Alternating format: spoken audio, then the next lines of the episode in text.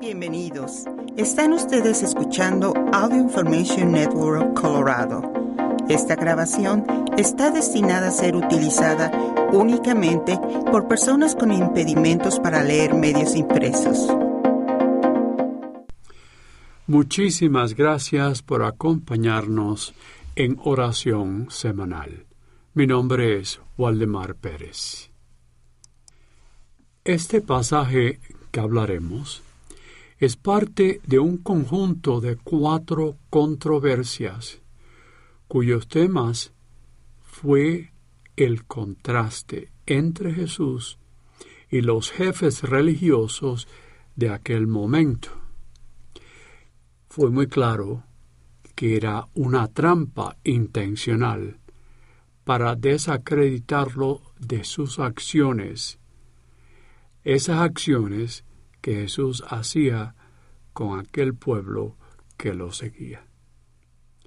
Así que leamos este pasaje del Evangelio de San Mateo, del capítulo 22, con solo siete versículos, del 15 al 21. En aquel tiempo se reunieron los fariseos para ver la manera de hacer caer a Jesús con preguntas insidiosas en algo de que pudieran acusarlo. Le enviaron pues a algunos de sus secuaces, junto con algunos del partido de Herodes, para que le dijeran, Maestro, sabemos que eres sincero y enseñas con verdad el camino de Dios, y que nada te arredra, porque no buscas el favor de Dios. Dinos, pues, ¿qué piensas? ¿Es lícito o no pagar el tributo al César? Conociendo Jesús la malicia de sus intenciones, les contestó, Hipócritas, ¿Por qué tratan de sorprenderme? Enséñenme la moneda del tributo. Ellos le presentaron una moneda. Jesús les preguntó, ¿De quién es esta imagen y esta inscripción? Le respondieron, del César. Y Jesús concluyó, Den pues al César lo que es del César y a Dios lo que es de Dios. Palabra de Dios. Bueno, ¿qué es lo que pasa con lo que ellos querían entramparlo? Por supuesto, era parte del pago del impuesto al emperador romano que por supuesto estaba subyugando a ese pueblo de Israel. Algo bastante espinoso, porque el aprobarlo significaba consentir a la autoridad extranjera, autoridad pagana, sobre el pueblo de Dios. El negar este impuesto sería el comenzar una revolución contra Roma. Desde unos cuarenta o cincuenta años antes de ese momento, ellos comenzaron a pagar un impuesto muy alto. Y ese impuesto o tributo era bastante pesado para todas las familias palestinas, no las ricas, pero las regulares. Se cree que era un 80% del ingreso anual de una familia que se daba para pagar este impuesto. Y ahora, en este momento, en esos tiempos, era algo desconcertante y realmente muy criminal. Esta es la situación que se encontró Jesús. Y por eso que llama a los jefes víboras. La intención era de desacreditarlo. Dos grupos son los que le preguntaron a él, los fariseos y los herodianos. Estos eran los partidarios del rey Herodes. Los fariseos pagaban el impuesto aunque sin estar de acuerdo. Los herodianos son los de la delegación que vinieron a pedir a Jesús, porque tenían una opinión, que, bueno, que creían una opinión del respeto. Por supuesto, estos eran partidarios de Herodes. Y Herodes estaba muy comunicado con el imperio romano. Como vieron, lo que leí fue una gran trampa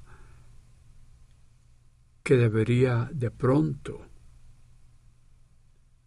ser mar. Cualquiera que fuera la respuesta, esa respuesta que le pedían a Jesús, él quedaría mal de una manera o de otra. Si Jesús les dijera que aprobaba los impuestos, esto hacía que agitarían al pueblo, porque ellos resentían estos impuestos, como les dije. Si ahora fuera, en este momento, lo que ellos tenían, los impuestos serían excesivos y muy problemáticos. Más allá de pagar la amortización de la casa, el carro, la comida que necesitaban para la familia. Aunque en este momento sabemos que hay muchas uh, gentes de varias naciones que ese impuesto es bastante grande.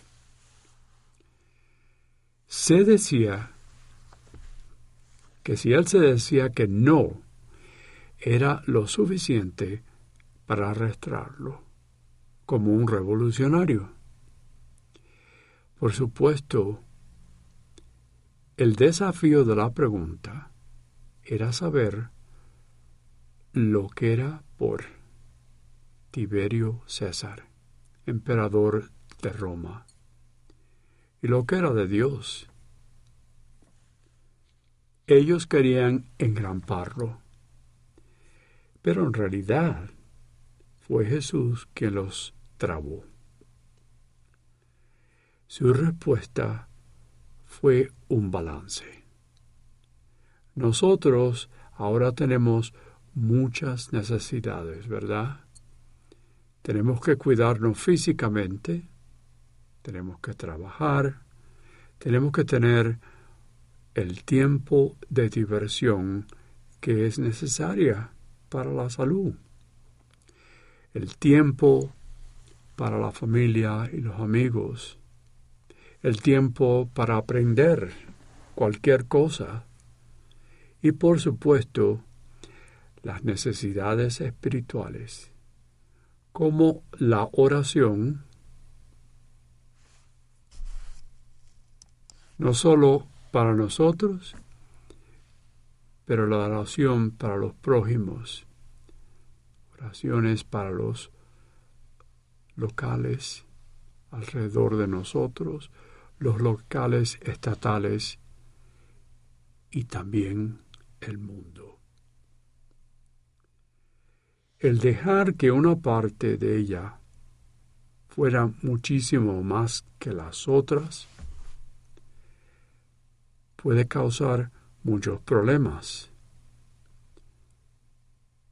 Quizás les sería algo desproporcionado y haría que dejáramos algo afuera. no habría un balance. Y tenemos que pensar qué cosa es lo que dejaríamos. La comida, la amortización, el placer de las aventuras. ¿Qué es lo que encontramos en nuestras vidas que no podríamos hacer o utilizar inmediatamente? Por eso,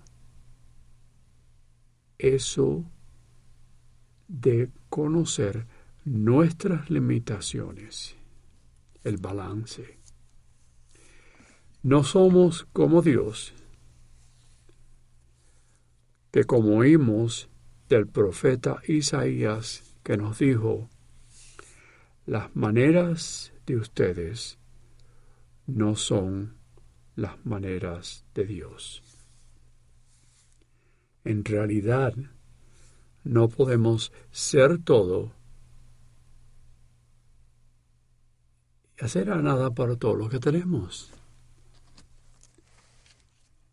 También hay que pensar que si olvidaríamos el área espiritual, algo más que simplemente levantarnos e ir a trabajar, volver del trabajo, comer y después dormir.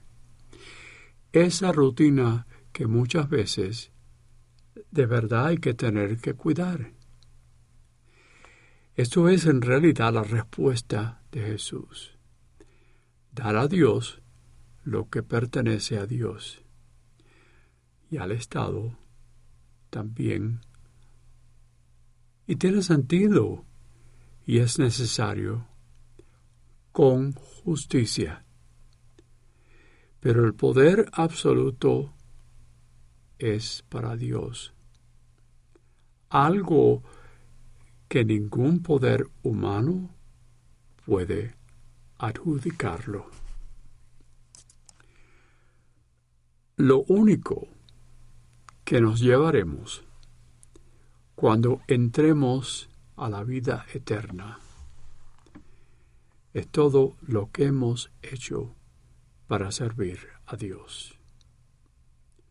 Las buenas obras que hemos hecho por nuestras familias, por otros, los prójimos. Nada más, es lo único. No nos llevaremos ninguna ninguna cosa que cuesta como el carro, la casa. Simplemente las obras que haremos y que hacemos para servir a Dios. Nuestra felicidad eterna depende de esto. Un motivo para dejar o ceder algo que nos beneficiará temporalmente.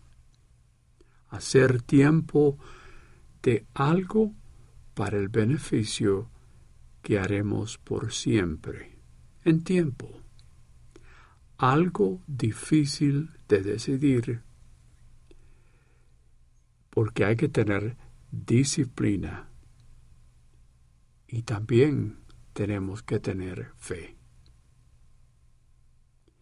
Estamos hablando de la conciencia moral y la responsabilidad social como cristianos. Un mundo personal, un mundo justo, no se hace por las reglas y los valores sociopolíticos. Así que no olvidemos de dar algo a César. Pero más difícil sería el olvidar, el dar a Dios lo que le pertenece a Dios. ¿Qué podemos dar a nuestros prójimos? Quizás una oración, alguien que esté enfermo o nosotros mismos. La oración para ellos o para nosotros son la oración llevada a nuestro amoroso Dios de una manera o de otra.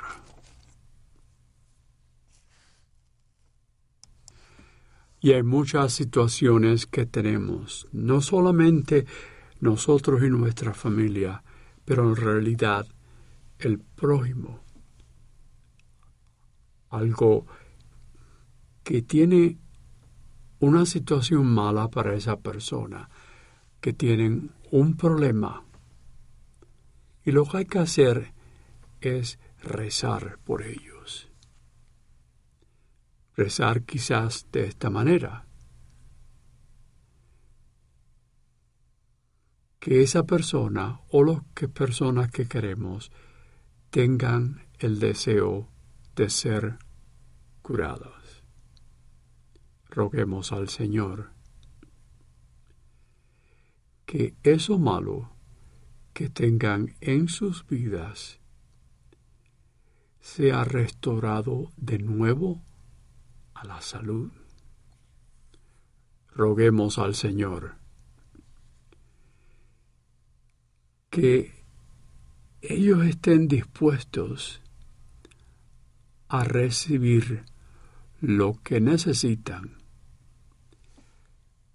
para que esa curación que necesita sea hecha. Roguemos al Señor.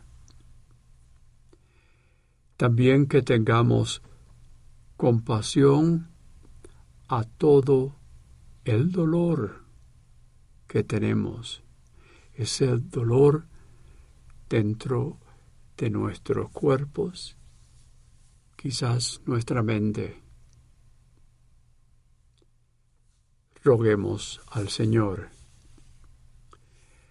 que ellos tengan mucha paciencia por ese tiempo que necesitan para poder ser curados.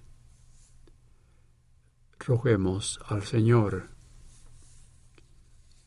que ellos conozcan ese milagro que tenemos en nuestros cuerpos, en nuestras mentes y espíritus,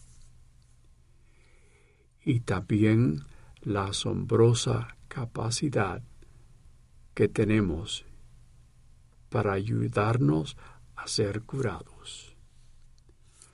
Roguemos al Señor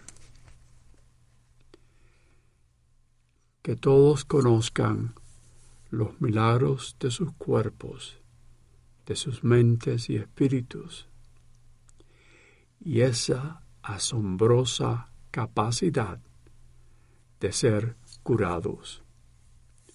Roguemos al Señor.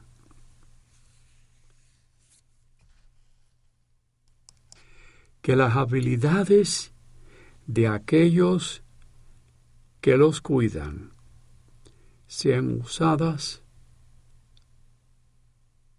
por esa capacidad que tengan para restaurar, restaurar, perdón, a las gente que tienen problemas y que vuelvan a la buena salud.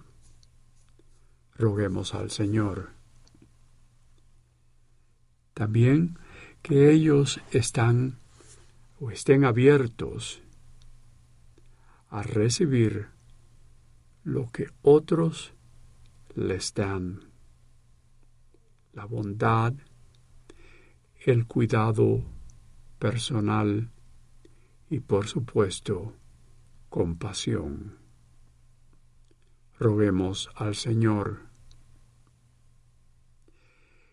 que esos que están enfermos descansen con paz por las alas divinas de Dios, esas alas divinas de amor con las que se guardan y que confíen especialmente en esa presencia divina que reciben. roguemos al Señor. Que tengan momentos de belleza y alegría